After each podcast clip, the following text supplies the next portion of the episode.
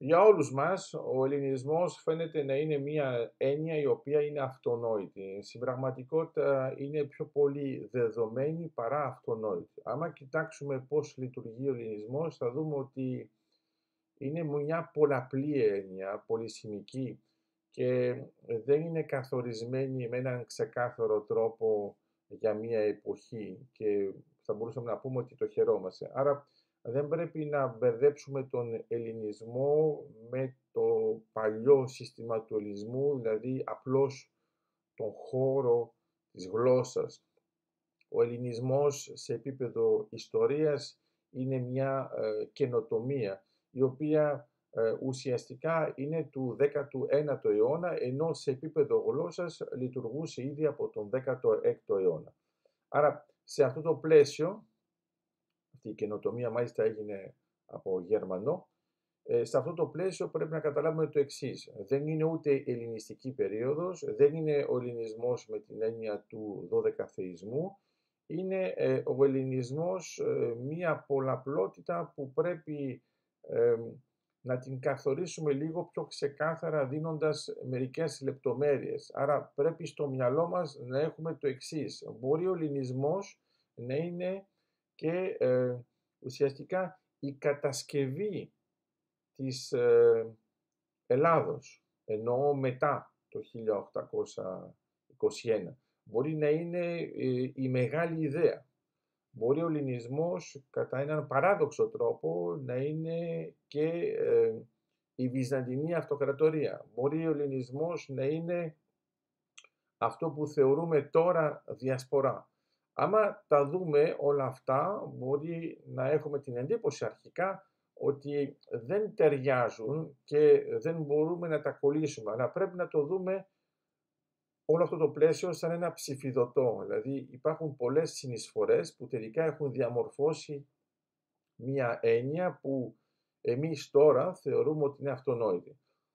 Ο ελληνισμός είναι δώρο του χρόνου στην ανθρωπότητα. Άμα ξεκινήσουμε ε, σε, με αυτό το πλαίσιο, καταλαβαίνουμε κάπως καλύτερα πώς θα θεωρήσουμε το όλο. Δηλαδή είναι η προσφορά. Είχαμε μία προσφορά αρχικά, το έχουμε ακόμα και τώρα σε σχέση με τις λέξεις που έχει προσφέρει ο ελληνισμός στην ανθρωπότητα, δηλαδή έννοιες θεμελιακές όπως είναι η δημοκρατία, όπως είναι η στρατηγική και μπορεί βέβαια πάνω σε αυτές τις έννοιες να βάλουμε και την έννοια της πολιτικής, της επιστήμης, της φιλοσοφίας, μπορεί ακόμα και των μαθηματικών με την έννοια της απόδειξης. Αυτό είναι μια συνεισφορά. Αλλά είναι μόνο αυτό ο ελληνισμός; Όχι βέβαια.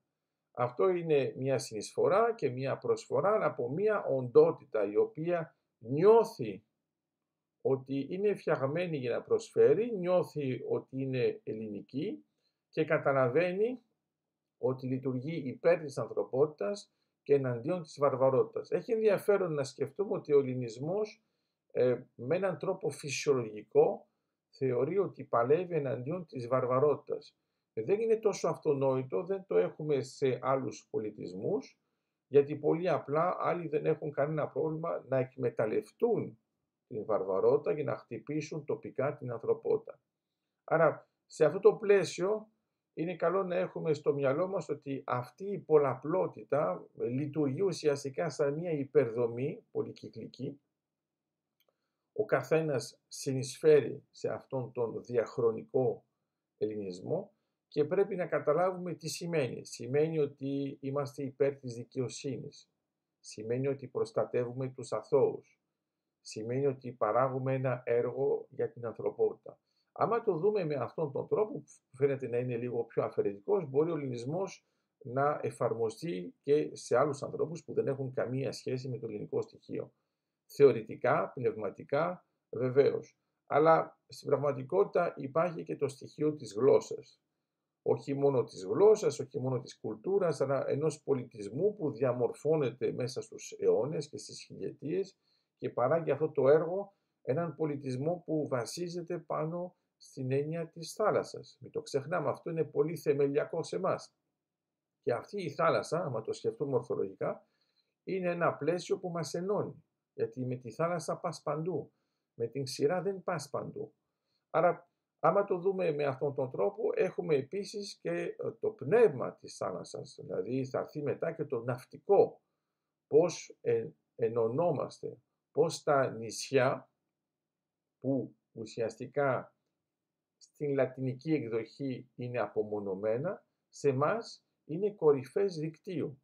Πώς λοιπόν ε, ενωνόμαστε και ζούμε μαζί ενώ μπορεί να μην είμαστε κοντά; Πώς αυτό το δίκτυο διαμορφώνεται σε παγκόσμιο επίπεδο και με την έννοια ε, της διασποράς, της ομογένειας ε, των Ελλήνων που διαπρέπουν στο εξωτερικό; Όλο αυτό το πλαίσιο, ειδικά τώρα που ε, θα μπορούν και να ψηφίζουν στην Ελλάδα, χάρη στις αλλαγές που έγιναν τις θεσμικές, καταλαβαίνουμε ότι ο ελληνισμός παίζει έναν ρόλο όλο και πιο δυνατό, θα λέγαμε ακόμα όλο και πιο θεσμικό και αυτό που έχει σημασία είναι να καταλάβουμε ότι ε, ο Έλληνας δεν είναι μόνο της Ελλάδος, είναι και του ελληνισμού.